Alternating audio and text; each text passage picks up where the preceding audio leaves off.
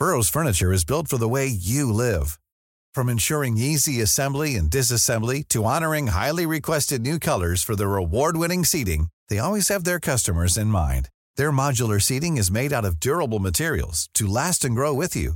And with Burrow, you always get fast, free shipping. Get up to 60% off during Burrow's Memorial Day sale at burrow.com slash ACAST. That's burrow.com slash ACAST. burrow.com slash ACAST.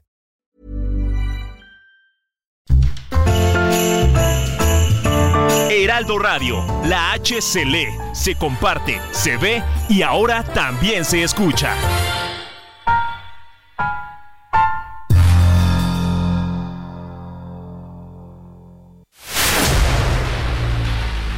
El dedo en la llaga.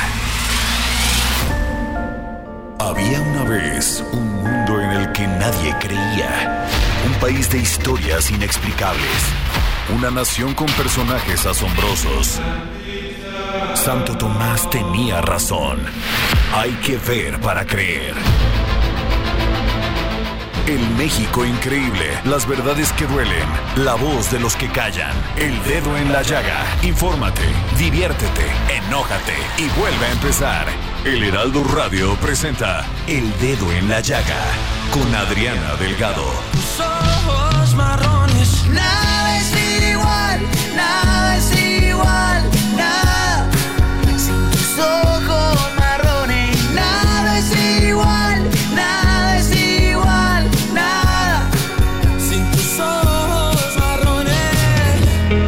Muy buenas tardes. Son las 3 de la tarde con un minuto en punto. Es la hora aquí en el Heraldo Radio de poner el dedo en la llaga. Yo soy Samuel Prieto y le saludo por supuesto a nombre de la titular y directora de este espacio, Adriana Delgado, quien va a estar acá en esta cabina dentro de unos eh, minutos con bastante más información. Oiga, ¿vive usted en la capital mexicana? Pues sí, nuevo susto, ¿no? Eh, fueron dos sismos.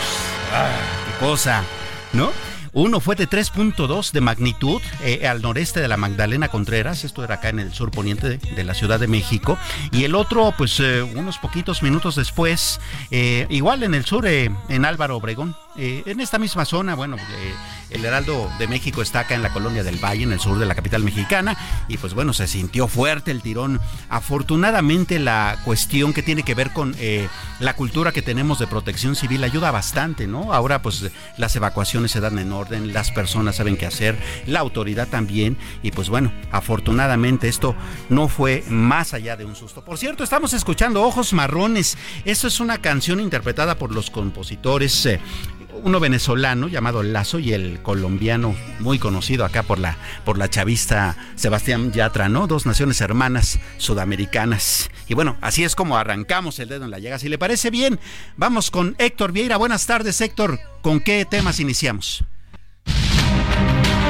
Luego de que el Senado no lograra consenso para elegir a la nueva integrante de la Suprema Corte de Justicia de la Nación, el presidente Andrés Manuel López Obrador designó a Lenia Batres Guadarrama como nueva integrante del Poder Judicial de la Federación. El día de hoy, Andrés Manuel López Obrador había adelantado que daría a conocer quién sería la persona que ocupara la vacante que dejó Arturo Saldívar.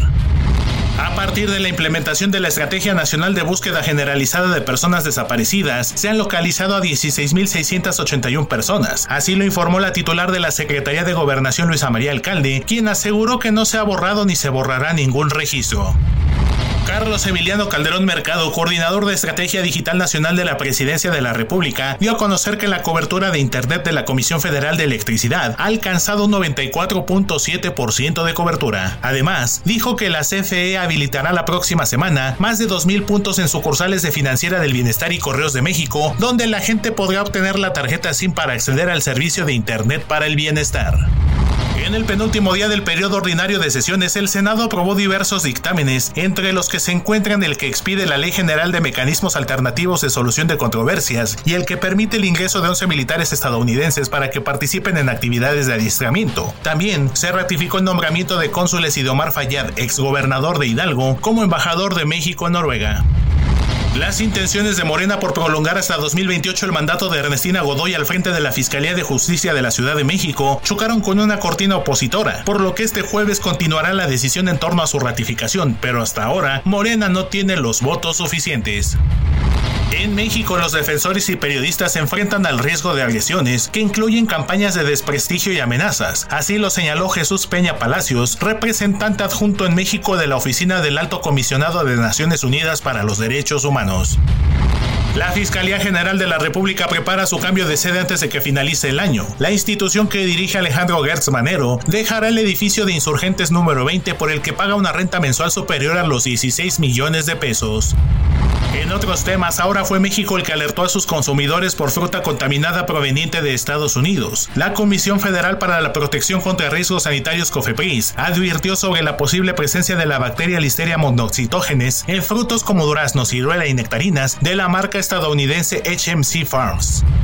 La situación en Texcaltitlán en el Estado de México no mejora. Se ha documentado que la crisis de violencia prevalece en esa parte de la entidad. Se habla de rehenes en poder del crimen organizado y que habría al menos dos niñas menores de 13 y 11 años, así como seis adultos, tres mujeres y tres hombres. Pero se sospecha que podrían ser muchos más, no solo de Texcaltitlán y Texcapilla, sino de otros sitios aledaños.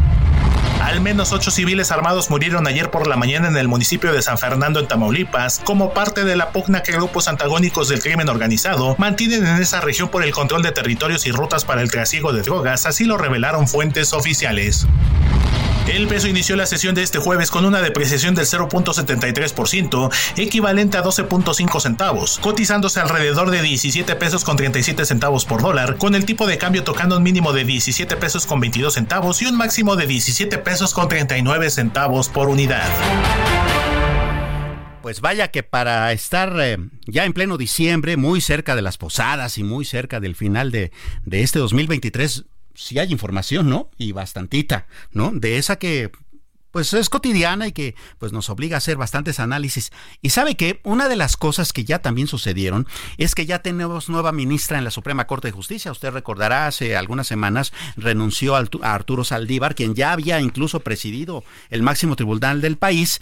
Y pues bueno, como ahora pues decidió dedicarse a las cuestiones políticas, eh, pues eh, dejó el cargo ahí como ministro de la Suprema Corte y el presidente de México, luego de que pues en el Congreso no hubo acuerdo con respecto a las ternas que se presentaron, pues eh, la Constitución marca que el presidente de México tiene la atribución entonces de nombrar eh, a quien ocupará esa posición en la Suprema Corte de Justicia y nombró a Lenia Batres Guadarrama, sí, la hermana de, del actual jefe de gobierno de la capital mexicana. Ella es militante de Morena, es consejera adjunta, bueno, al menos hasta ahora, eh, de legislación y estudios normativos de la Consejería Jurídica de la Presidencia.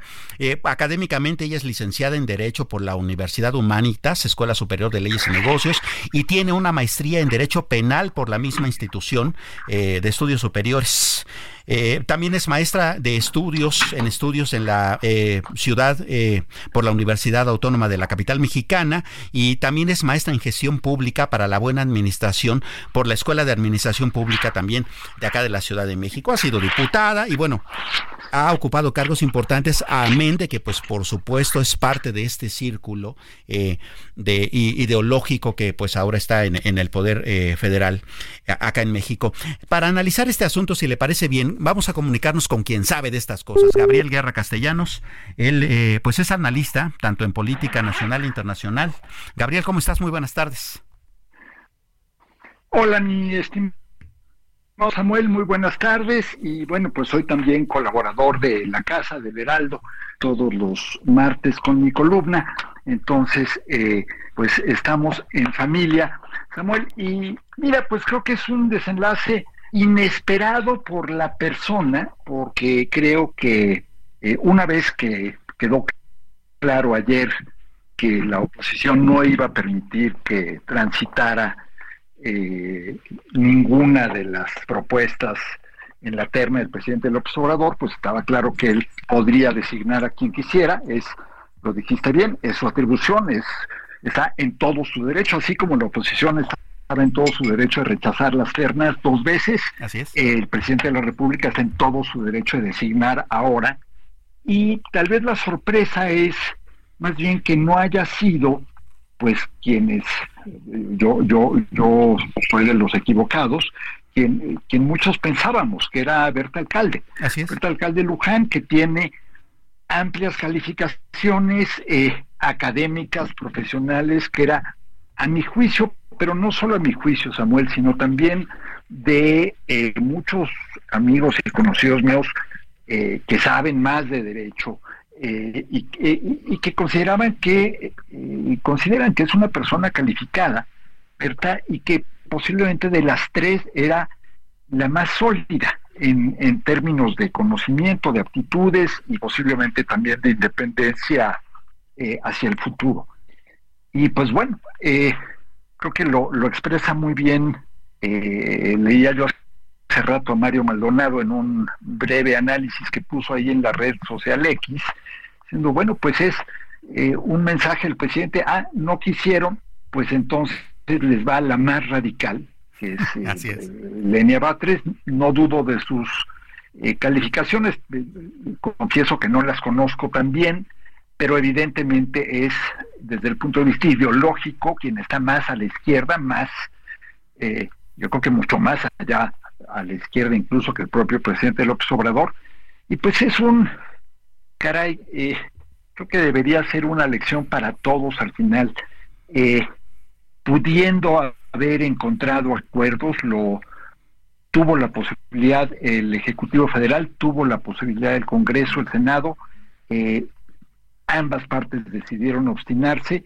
Y bueno, pues terminamos, no, no, no quiero prejuzgar, Samuel, no quiero decir que va a ser una mala ministra, nos hemos llevado sorpresas en el pasado con eh, pues algunos ministros que prometían muchísimo y resultaron ser no tan brillantes, otros que pues casi casi tuvieron que renunciar, e irse por piernas eh, para, para cuidar su este su libertad eh, y, no ser enjuiciados por otros asuntos, otros más que se fueron por piernas pero corriendo a las campañas, como Arturo Saldívar, este que flaco favor le hizo a la corte con, con, con ese papelón, pero bueno, sí creo que ojalá aquí haya una lección para el futuro. Este sexenio pues ya prácticamente está en, sus eh, meses finales, eh, pero para el futuro de que siempre como dicen los abogados, y ya que estamos hablando de la Corte,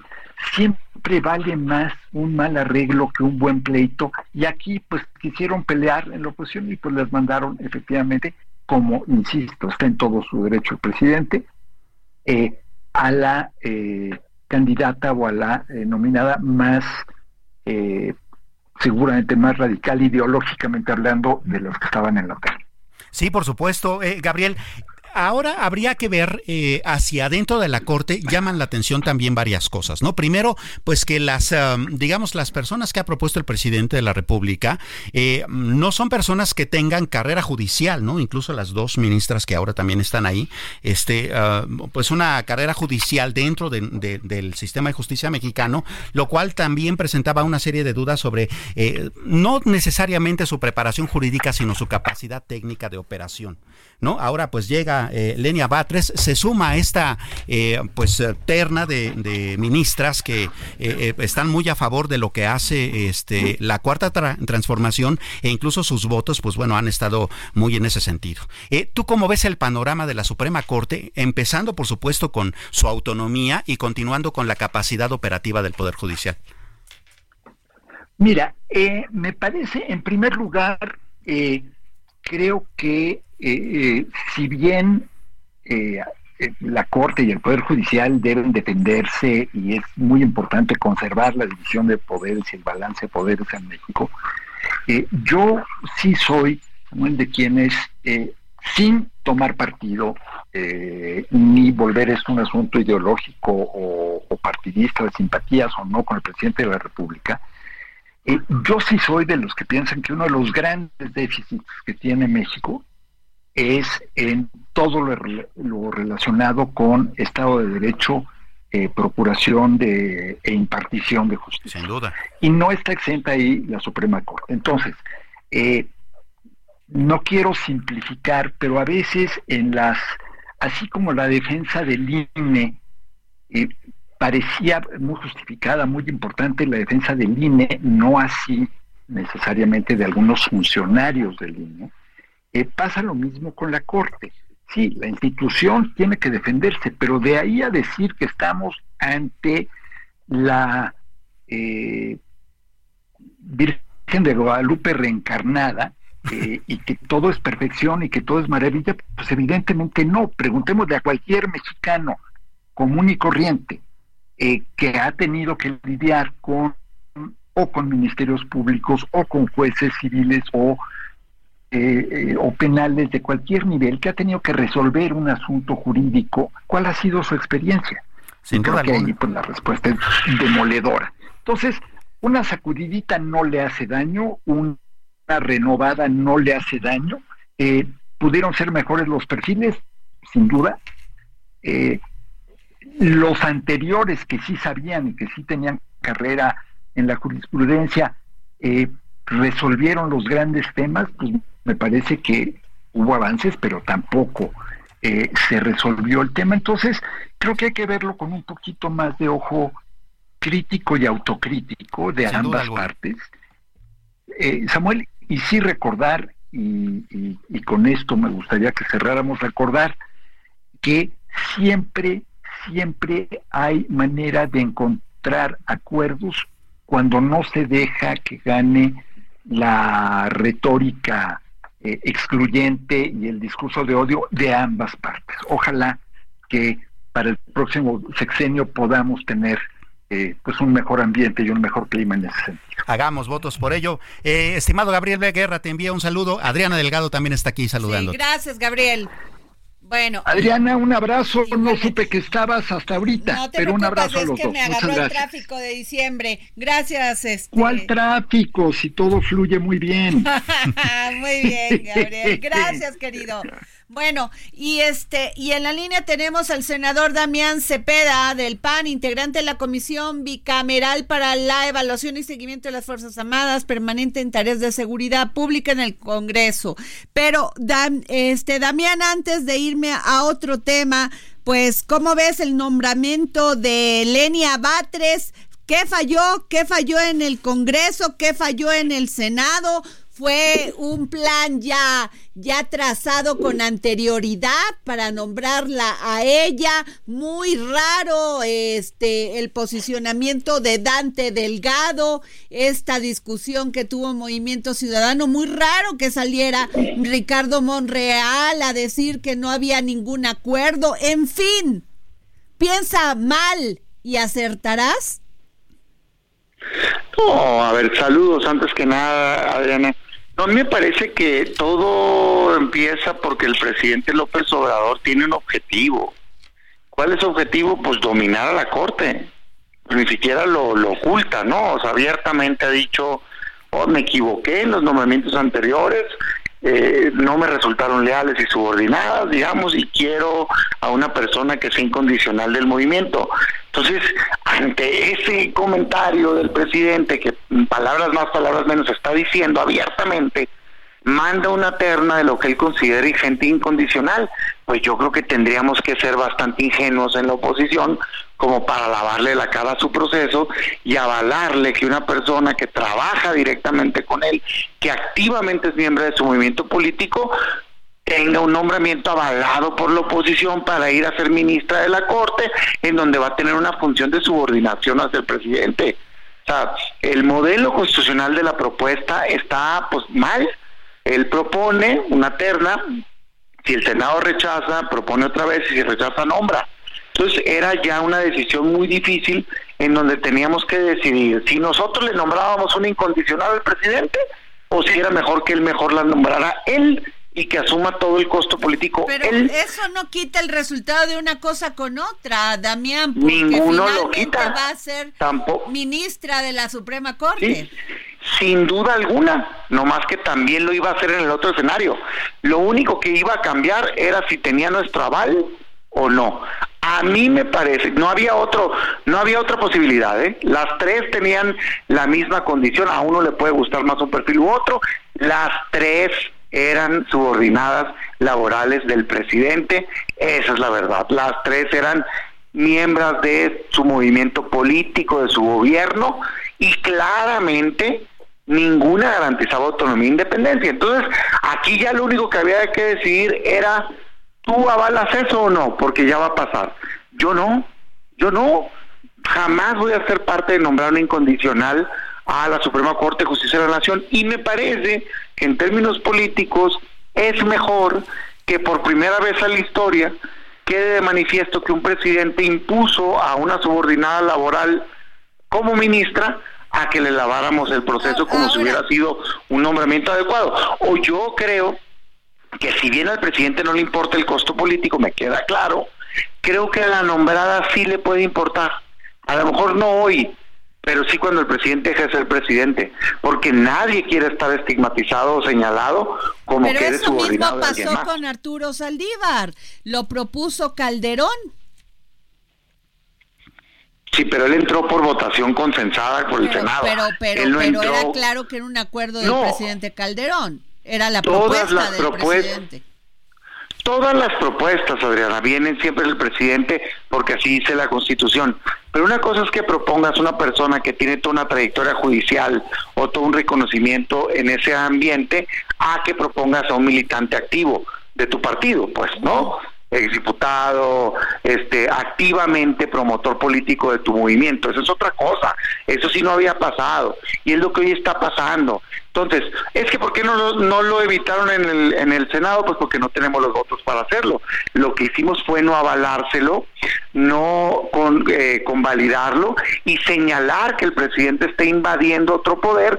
A mí me parece que lo correcto era que entrara con una posición lo más señalado posible este nombramiento incondicional para que tenga una lupa y una supervisión ciudadana su actuar y que ella tenga que mostrar su autonomía y su independencia y si no, así va a ser, porque este discurso de mejor le hubieran votado ustedes, lo mismo dijeron con Yasmín Esquivel. ¿Y cómo le resultó a los que se fueron con el cuento de que si les daban el voto iba a ser una persona imparcial? Por favor, hombre o a Loreto Ortiz han sido subordinadas plenas del presidente.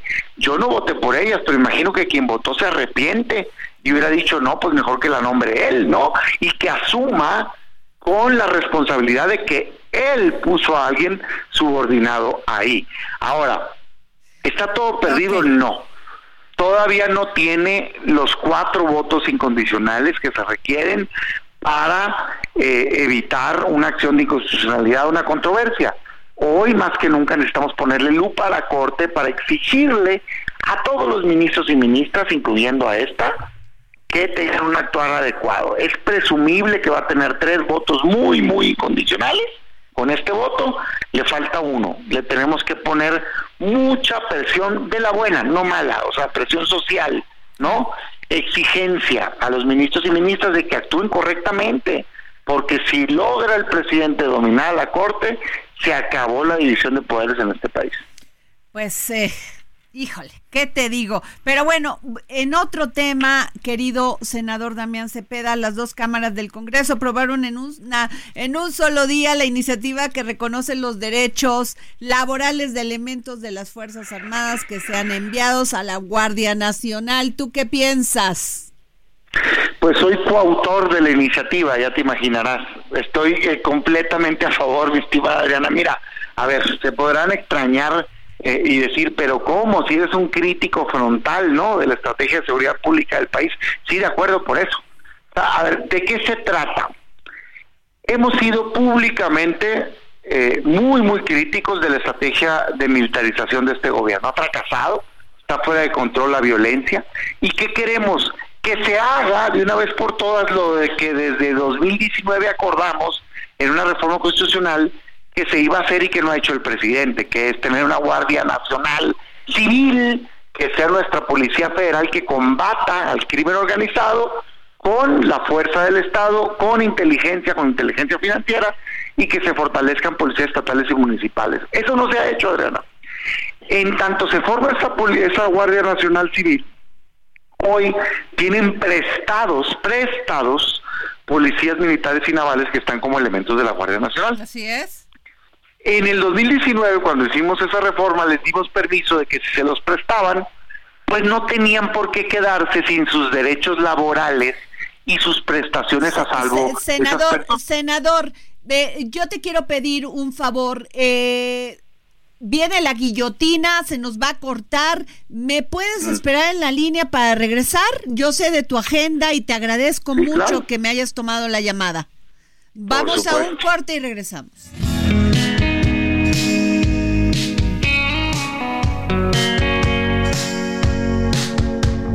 Sol brilla en la carretera y en el retrovisor.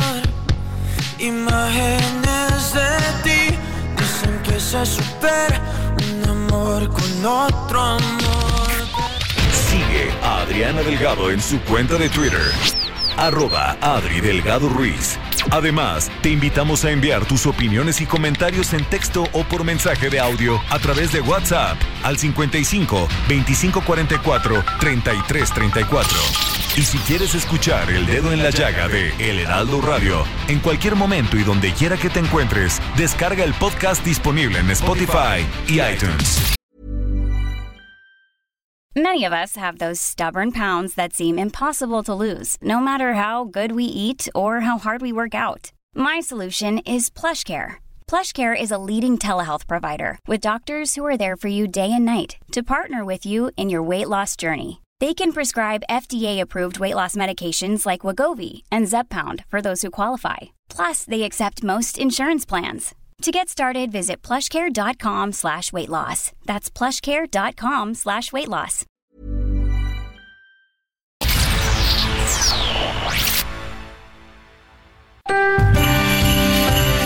Heraldo Radio, con la H que sí suena y ahora también se escucha.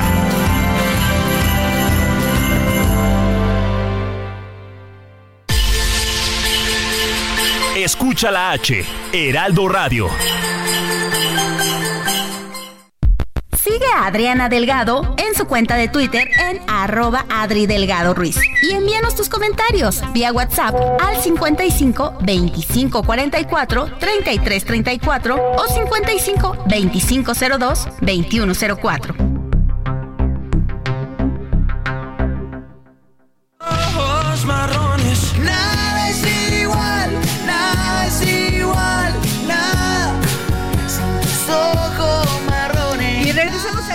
Dedo en la llaga, son las 3 de la tarde con 31 minutos y tengo en la línea al senador Damián Cepeda. Damián, nos comentaba sobre este tema de la Guardia Nacional y Sí, de- entonces, del alcance del artículo tercero transitorio. Es correcto. Desde que se hizo la reforma constitucional, tú recordarás que me tocó participar en esa mesa de debate, quedó una muy buena reforma, pero no se ha implementado. Pero desde entonces decíamos, a ver, si al día de hoy no hay policías federales suficientes y si le vamos a tomar prestados elementos de la policía militar y naval, ¿qué pasa con ellos? O sea, ellos tienen, por ejemplo, pues prestaciones, ¿no? Derechos laborales. Eh, déjame ponerte uno que es muy visible. Ellos no van al ISTE, van al Instituto de Seguridad Social Militar, que según quienes dan el servicio, quienes lo reciben, pues tienen una mucho mejor atención, ¿no? Que en el ISTE general. Entonces la pregunta es, bueno, ¿y qué quieres? ¿Los vas a castigar porque les asignan una labor de ayudar en seguridad pública haciéndolos perder sus prestaciones? Pues es gente que está siguiendo una orden, ¿no? Que está haciendo una función del Estado para ayudar en tanto tú crees tu cuerpo de policía. Entonces se pensó desde entonces, desde el 19, poner un régimen especial y decir, a ver, si bien te vas a separar y ya no vas a ser militar, conservas tus derechos laborales y tus prestaciones. Y ahí me parece bastante ju- justo. Yo voté a favor de eso, de hecho fue por unanimidad. Entonces, ahora que ha habido mucho debate, impugnaciones, que si quisieron pasar la guardia a la Serena y que lo impugnamos nosotros y que la Corte ya dijo se regresa, se generó una incertidumbre al interior de la tropa de decir, oye, ¿qué va a pasar con estas prestaciones? Entonces, lo único que hicimos fue aclarar lo que ya habíamos votado desde el 19, decir, oigan, a ver, en el 2019 se garantizó que no pierdan sus derechos laborales, sus prestaciones, que cuando se regresen conserven su rango, su antigüedad, este, su seguridad social. Y hoy hicimos un decreto que interpreta y que clarifica exactamente cuáles prestaciones son las que están a salvo. Entonces, no cambia absolutamente nada, simplemente pues se le protegen sus derechos laborales y prestaciones a estos elementos que pues están arriesgando su vida por defendernos a todos y que no es su culpa que el gobierno tenga una mala estrategia de seguridad, pues no, seguiremos luchando y difiriendo en la estrategia, no les vamos a aprobar la militarización, hacemos un exhorto, un llamado, una exigencia que cambien ya y den resultados. Pero eso no quiere decir que somos ingratos y que querramos quitarle derechos laborales y prestaciones a quienes simplemente están siguiendo instrucciones. Así es, Samuel Preto. Pues eh, vaya que es un, eh, un tema que eh, confunde, este, querido Damián, porque de repente ya no tenemos claro si en términos reales los elementos de la Guardia Nacional obedecen a la parte militar o a la parte civil, si cuando nosotros, por ejemplo, de repente por alguna razón tenemos que ser detenidos en algún retén o en alguna revisión, o, si, o, cuando ellos atienden algún delito, pues cuál va a ser su, su modo de acción, ¿no? 100% quien está en la Guardia Nacional es civil, eso no hay duda. De hecho, el decreto ayer lo ratifica. O sea, tiene, no tienen ya rango militar, no tienen ya personalidad militar, no tienen ya fuero militar, no se les juzga en un juzgado militar, sino en uno civil. ¿Cuál ha sido el problema? Que el gobierno se ha resistido a cumplir eso y por eso lo hemos tenido que impugnar. Claro que hay un engaño de parte del presidente y del gobierno, no te lo hemos señalado, ellos quieren que sea militar, pero no pueden, no pueden por ley. Entonces, esa pugna es la que les acabamos de ganar en la Corte, ya la Corte les dijo esto tiene que ser civil, pero eso nada tiene que ver con que a un policía militar que lo mandaste a hacer un elemento de la guardia, imagínate, pues a quién le va a parecer justo que lo hagas perder su antigüedad. O que lo hagas perder su rango Ahora, en un tema de en un tema entiendo eso y eso pues quien tiene un derecho y se Pues tiene sí. que. Ahora, el tema de la seguridad, Damián, cada día está peor. Por todos lados es un drama lo que sucede, no solamente lo que acaba de pasar en esta parte del Estado de México, en Tezcatitlán, este, lo que está pasando en toda esta zona también de, del Valle de Toluca, hacia, hacia Iztapa de la Sal, en fin, Veracruz, Guerrero. De facto, siguen las cosas peores. No, mira, en este sexenio hay más de 170 mil asesinatos. Nunca habíamos tenido tanta violencia como hoy. Por eso yo ayer en mi mensaje decía, a ver, nosotros no hemos cambiado de opinión. La solución está en hacer lo que dijimos que se iba a hacer y que no hizo el gobierno, cumplir la promesa. Nos urge un cuerpo policíaco nacional que combata el crimen organizado, que debería ser la Guardia Nacional y que hoy no lo es.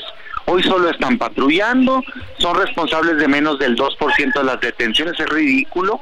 Eh, no han decomisado o quitado recursos financieros al crimen, le han decomisado en dos años o quitado, congelado 70, 70 millones de dólares. Imagínate, se ríen. Yo creo que en un día lo gana, pues no, este, una sola organización criminal. No los están combatiendo. Entonces, necesitamos una estrategia a nivel nacional que combata el crimen, que lo desarticule y al mismo tiempo necesitamos entender que más del 90% de los delitos están a nivel local. Claro. Son robo casa habitación, violencia intrafamiliar, robo en transporte público, eh, eh, daños en, Y el en- tema de en derecho de ajena. piso, de lo que van y le piden a la gente, pero no, no obstante con eso de quitarle su dinero, le quitan la vida. Eso no lo va a resolver militares con armas largas en Hammers patrullando. Lo van a resolver policías municipales y estatales cercanos, videocámaras, agencias de inteligencia, eh, inteligencia financiera y claro que combate a nivel nacional al crimen organizado. Eso es lo que no han querido hacer. No va a parar la violencia en tanto no se cambie la estrategia de seguridad y nos urge para dar resultados en este país. Así es. Pues muchas gracias, senador Damián Cepeda. Gracias por tomarnos la llamada para el dedo en la llaga. Muchas gracias a ti. Gracias. Eh, Daniela Zambrano, mente mujer, ¿qué nos traes? Hola Adri, hola Samuel. Hola. Sí, justamente esta semana en Mente Mujer hicimos un especial sobre aquellas mujeres que están de alguna manera impulsando la presencia femenina en el género de los corridos. Sabemos que, bueno, por muchos, muchos años los corridos han sido principalmente encabezado, encabezados por hombres y cantados también por hombres, ¿no? Como dato importante, eh, la primera mujer que tuvo o que escribió eh, un corrido, eh, tenemos el dato de que fue Graciela Olmos. Ella fue una sol- soldadera en la época de la Revolución y ella es la primera mujer que pues se tiene como... eh, identificada que fue quien escribió un corrido. Y bueno, nada más como dato, entrevistamos a Ivonne Galas, a Vivir Quintana, claro que sí, esta increíble eh, cantante Me encanta, y compositora, maravillosa. Que aparte es muy, muy importante lo que ella ha hecho en el tema de los corridos, Adri, porque bueno, todas nuestras entrevistadas, ellas traen eh, mucho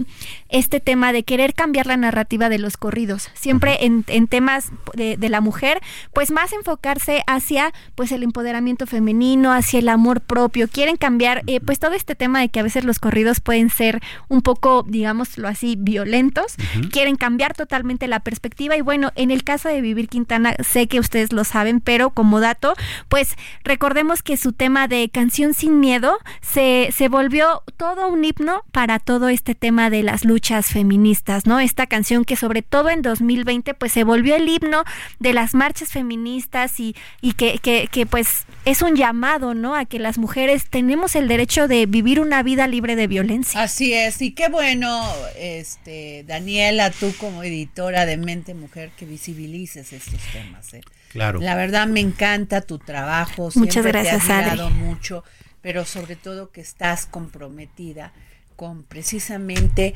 lograr la equidad, la equidad que genera pues cambios en esta en esta sociedad donde la discriminación, la, el poco valor que le dan a las mujeres y además el terrible machismo. Claro. Y lo notas en todo, no solamente para arriba, sino también para abajo. Para abajo. Das instrucciones que no se cumplen y a veces no se cumplen porque son machos, porque sencillamente lo quiero hacer como yo quiero y no como debe de ser o porque mi jefa me pide tal cosa. Sí. O, o tal colaboradora. Entonces, el machismo no solamente se mide para arriba en una escala de poder, se ve también para abajo. Para Y abajo. no sé qué tanta culpa tenemos las mujeres en eso, de crear hombres sin, sin, y generar hombres educados con, con esas, con esos principios del respeto hacia la mujer.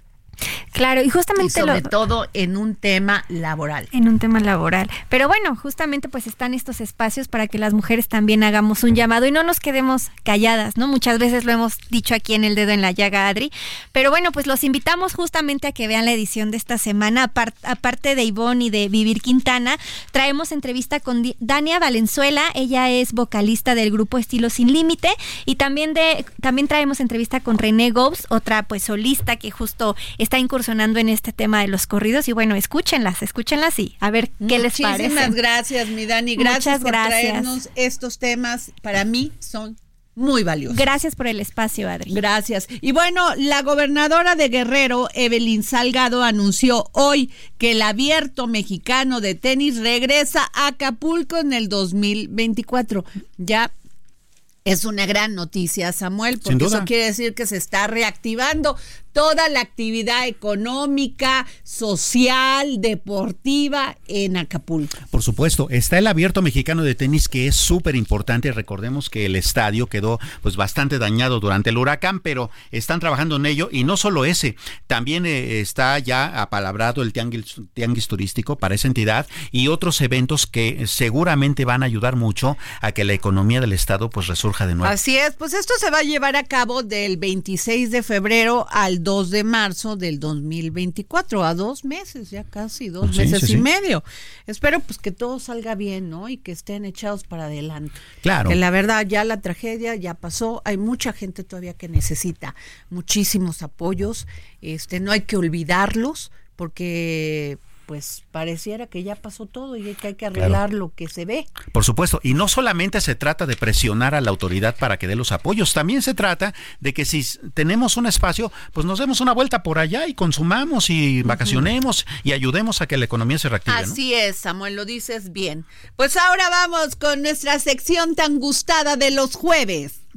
Te invitamos a permanecer en ella, mi querida Daniela. Muy bien.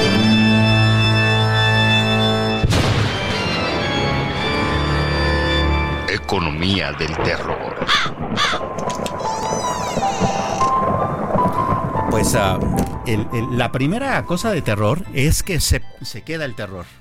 ¿A qué me refiero? El Banco de México acaba de decir hace algunos minutos que la tasa de interés se queda en 11.25%. Esta tasa lleva así desde marzo. Y es eh, la tasa más alta que hemos tenido en la historia desde que esta existe, ¿no? Desde, que el Banco de México es autónomo en 1994. El pico más alto que habíamos tenido fue hace algunos años de 8.5, pero 11.25 todavía habla de que no hemos vencido la inflación, que bueno, recordaremos está en 4.70 y tantos. Eh, y falta un pequeño tirón para, para poder regresarla a esta banda de fluctuación que generalmente la economía este, o el mandato del Banco de México por ley tiene, que es mantenerla en 3% con un rango de más menos 1%, ¿no? Este último jalón está siendo todavía tan fuerte que de hecho recordarás que hace una semana aquí mismo en esta mesa de trabajo comentábamos que había cedido un poco, ¿no? Y que pues eh, se habían roto nueve meses en que la eh, eh, inflación había bajado y volvió a subir. Se espera que siga subiendo un poco más, particularmente porque, bueno, en noviembre tuvimos el buen fin y estos asuntos este, que estimulan el consumo y por otra parte, pues diciembre, ¿no? Diciembre es el mes inflacionario por excelencia porque es cuando todo el mundo tiene el aguinaldo, eh, las posadas, etcétera. Comprar, ¿no? comprar, sí. Así es. Entonces, pues bueno. Comprar y ahorrar poco. Así es. Aguas con las tarjetas de crédito. Exactamente. Diles, diles, Sammy, porque luego la gente no quiere entender esto. Fíjate que sí. De hecho, eh, se espera que las tasas eh, del Banco de México empiecen no, no bajen, pero sí empiezan un poco a bajar a partir de los 25 puntos base primero en marzo y luego en mayo. Y se espera que hacia finales de 2025 todavía andaremos por ahí del 9.75% de tasa. Si usted en este momento piensa, por ejemplo, cambiar su coche o tomar uno de esos créditos grandes para una casa o para amueblar de nuevo su casa, aguántese tantito, aguántese por lo menos de aquí al siguiente año, porque la tasa de interés todavía se va a quedar pues un buen rato alta, ¿no? O sea, pero aguantar es no gastar por el momento. Eh, por lo menos. Hay, créditos hipotecarios no. Por lo menos si vas a gastar, que sea en algo que te va a retribuir una inversión. ¿Como cuál, Como un negocio, por ejemplo, ¿no? O sea, si un negocio te va a dar este, una utilidad superior a los intereses que vas a pagar de deuda, entonces es un crédito correcto. ¿no? Pero si en este momento lo vas a usar para consumir, pues no, y mucho menos si vas a comprar cosas que te van a durar menos de lo que te va a durar el crédito, ¿no? Por ejemplo, ropa, como por ejemplo una serie de cosas. Oye, que la que pagues a meses sin intereses la comida me parece una aberración. Es súper irresponsable porque aunque sea meses sin intereses, el próximo mes vas a necesitar más comida y sigues debiendo la anterior, ¿no? Y no vayan a comprar alcohol a meses sin intereses, por Dios. Por favor. ¿No? Claro que sí. No, claro que tú, no. tú compras alcohol con meses sin intereses. Ni siquiera comida, o sea, no.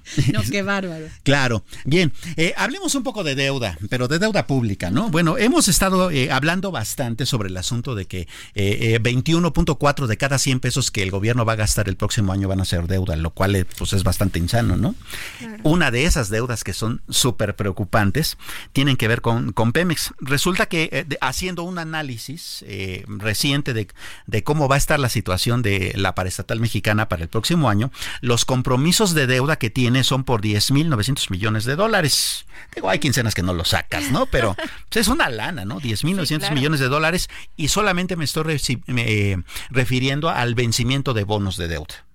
Si sumamos además las deudas que tiene con otras instancias eh, o con proveedores o con esas cuestiones, entonces esta deuda que se vence para 2024 eh, llega a los 6 mil a, los 16.400 millones de dólares. ¿Por qué preocupa esto? Bueno, porque en el presupuesto de la federación el gobierno solamente eh, tiene transferencias por un total de 8.400 millones, es decir, la mitad. Entonces, donde se atore Pemex de nuevo, pues van a empezar a ver de nuevo este, inyecciones importantes. 8.400 millones de dólares significan 145 mil millones de pesos. Es una lana. O sea, es lo que se llevan pues los programas sociales, por ejemplo, ¿no? Lo que eh, un, un aeropuerto AIFA y medio, ¿no? Eh, por poner un ejemplo, o sea, es, es dinero, este, pues bastante, bastante importante. Sin embargo, si los compromisos de deuda de Pemex son por el doble, pues bueno, a no vaya a ser que al fin, a la mitad del año, estemos de nuevo tratando de encontrar la manera de recortar gastos, por un lado, en algunos programas importantes, y por el otro, pues de inyectarle dinero nuevamente a Pemex, adquiriendo todavía más deuda de la que ya vamos a adquirir, ¿no? Esa es una eh, preocupación que muchos analistas están poniendo sobre la mesa y particularmente considerando que Pemex también está en el ojo del huracán en algunos ámbitos, ¿no? Recordemos, por ejemplo, que hace un par de meses el ex Bank estadounidense había puesto el dedo en la llaga con respecto a a ver cómo anda cómo está eso de que le estás regalando petróleo a Cuba, compadre, ¿no? Pues claro. pues si Cuba es nuestro enemigo en términos económicos, ¿no? Eh, por este gobierno arbitrario y dictatorial que tiene, ¿no? Claro. Entonces, pues bueno, eh, la situación de Pemex no está fácil y eso también pone de nuevo el dedo en la llaga con respecto a que la economía mexicana puede tener un severo problema, primero, de nuevamente de liquidez y segundo, de que haya eh, instancias que empiecen a, revisar este si México está o no cumpliendo con sus tratados internacionales. Oye, este Samuel Prieto, ¿qué onda con mi ley? Lo que dijo lo está haciendo, lo que prometió lo está cumpliendo. Sin duda alguna. Anunció 10 nuevas medidas económicas, económicas y el dólar oficial estará en 800 pesos, lo devaluó cañón. Claro. Y quitó como 10 ministerios, o sea, nada de ya, gastos que no se necesitan para afuera, entre ellos el Ministerio de la Mujer. Por supuesto. Y, bueno. Que estaban adoctrinadas, según en las mujeres. Mira, yo no sé hasta qué punto un Ministerio de la Mujer sea realmente necesario en cualquier gobierno, no nada más en el de Argentina. ¿Por qué crees que no es necesario? No, no digo que no lo sea, digo que no lo sé. No lo sabes. ¿No? Este, porque al final del día, eh, pues toda política pública debe estar encaminada justamente a que haya una equidad, ¿no? Haya o no un ministerio de la mujer. Claro, claro. ¿No? Eh, entonces, eh, empezando por ahí. Pero es cierto, las 10 medidas eh, que Javier Milei anunció desde que tomó la presidencia, dijo, a ver, va a haber un trago muy amargo antes de que empecemos a, volver a crecer. Y es que sí, los izquierdistas, los peronistas que están dejando el poder, pues lo dejaron de una manera horrenda. No hay un solo quinto en las arcas este, argentinas. Y bueno, sí, esta devaluación de hecho no hizo más que oficializar algo que ya existía, ¿no? El dólar estaba a 400 este, pesos argentinos, ahora están 800, ¿no? Imagínense lo que están sufriendo los argentinos. Eh, eh, para nosotros el dólar está en 17 pesos y de repente decimos que ya está caro, ¿no? Imagínate, a ver, que están 800. ¿Esta medida le va a funcionar o qué es lo que intenta hacer? Eh, lo que tiene que hacer es para empezar dejar de hacer que el Banco Central, que por cierto en algún momento lo va a desaparecer, deje de imprimir billetes a lo loco. ¿Por qué? Porque eso es justamente lo que está ocasionando la inflación y la crisis. Y la única manera de que el Banco Central deje de imprimir billetes es gastando menos porque pues al no gastar tanto, pues no necesitan imprimir tanto dinero. Les está pidiendo a los argentinos, ayúdenme. Así es. Ayúdenme amárrense el bolsillo, escóndanselo Así y paremos esta crisis que estamos viviendo. Por supuesto. Que dice él que les promete que si siguen así, que si aguantan todos, que si se quitan, todos estos gastos este superfluos. Y todo pues en dos años puede la economía empezar a dar un giro y puede suceder. Recordemos por ejemplo que hubo unas medidas más o menos parecidas cuando se dio el error de diciembre acá en, México y el entonces presidente Ernesto Cedillo pues también tuvo que, tomar medidas y reducir el gasto para eh, reducir justamente el asunto de, la falta de liquidez. ¿qué está eh, proponiendo Mile? entre otras cosas no va a haber obra pública en un año eh, eh, detuvo toda la contratación de publicidad en medios de comunicación, no va a estar en eso. Este redujo, como bien dijiste, este de 18 a 9 los ministerios, los ministerios son eh, allá el equivalente a lo que aquí serían las secretarías, pero resulta que además de los 18 ministerios, también había 106 secretarías, ¿no? O sea, así de gordo estaba el gobierno. De la burocracia, porque eso pasa con los gobiernos socialistas, con todo respeto. Sí, aumentan la burocracia. a todo mundo e ideologizar a todo mundo, entonces les buscan posiciones en el gobierno que paguen los ciudadanos. entonces con eso engordan la burocracia. Exacto. Y aparte de eso, el clientelismo. 104 programas sociales asistencialistas tenía el gobierno. No, bueno, ¿No? 104. O sea, claro, pues hay que colectivizar a todo mundo. Exacto, ¿y cómo lo haces? Pues dándote la claro, para lana a los jóvenes, la nos saca y el resultado es que se quedaron sin dinero y entonces a sufrir todos, porque la crisis es para todos, no nada más para los que tienen en los 144 programas. Exactamente. Claro, por supuesto, también hay que decir, eh, a manera de reflexión nomás y como no queriendo, ¿no? O sea, no lleva dedicatoria para nadie. Nosotros estamos muy lejos de Argentina, pero aguas porque nos estamos endeudando también para pagar programas sociales, ¿eh? Sí. Bueno, que el presidente dice que también este, ha podido ahorrar dinero porque quitó muchos gastos que había, mucha ratería, mucha corrupción. Pero nos están endeudando. Claro, pues es que ¿de dónde sacas tanto dinero para darle dinero a tanta gente? ¿Sabes cuánto va a deber cada mexicano Pero eso el próximo es de lógica, o sea, no eres fundación, eres un gobierno, no eres empresario, eres gobierno. Por supuesto. o sea, de veras, ¿cómo nos equivocamos? Los políticos, ¿cómo creen que ellos tienen que venir ser los salvadores de la población y no nos dejan generar libertad para poder trabajar, para poder aspirar. ¿Por qué tenemos que conformarnos con unos zapatitos? No, si tú te quieres comprar 20, cómpratelos. Si no los quieres comprar, no te los compres, pero tienes el poder y la capacidad y la libertad para decir qué hago con mi dinero. Y también eso es lo que tienen que hacer los políticos no es su dinero, es nuestro dinero que lo pagamos a base de impuestos. Claro, y de repente también es cosa de no dejarse engañar. A ver, eh, pues sí, de repente los programas asistencialistas lo que hacen es, ay, me da una lanita, me ayuda. No, señores, cada mexicano, con la deuda que adquiramos el año que entra, cada mexicano deberá 126 mil pesos de deuda pública. ¿eh? Cada mexicano. O sea, hay, habemos muchos que nunca los hemos visto. Pero también, por ejemplo, por ejemplo, los adultos mayores, ese programa yo sí estoy de acuerdo. Sí, claro. a los adultos mayores sí hay, mayores sí hay que darles apoyos, porque ya cumplieron con este país, trabajaron por este país y necesitan alimentos, necesitan medicinas y necesitan vivir dignamente. Claro, sin embargo hay muchos otros que no. Que no. pongan a chambear, ¿no? Así es. Nos vamos. Esto fue el dedo en la llaga. Gracias.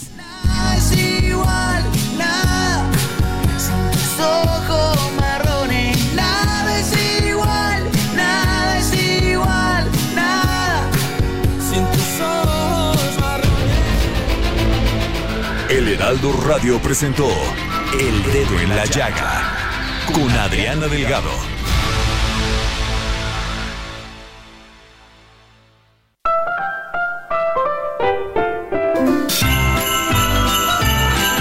Heraldo Radio, una estación de Heraldo Media Group. La H que sí suena y ahora también se escucha.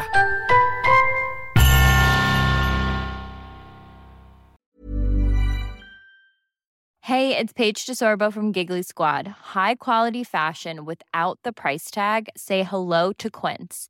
I'm snagging high-end essentials like cozy cashmere sweaters, sleek leather jackets, fine jewelry, and so much more. With Quince being 50 to 80% less than similar brands. And they partner with factories that prioritize safe, ethical, and responsible manufacturing. I love that. Luxury quality within reach. Go to quince.com slash style to get free shipping and 365-day returns on your next order. quince.com slash style.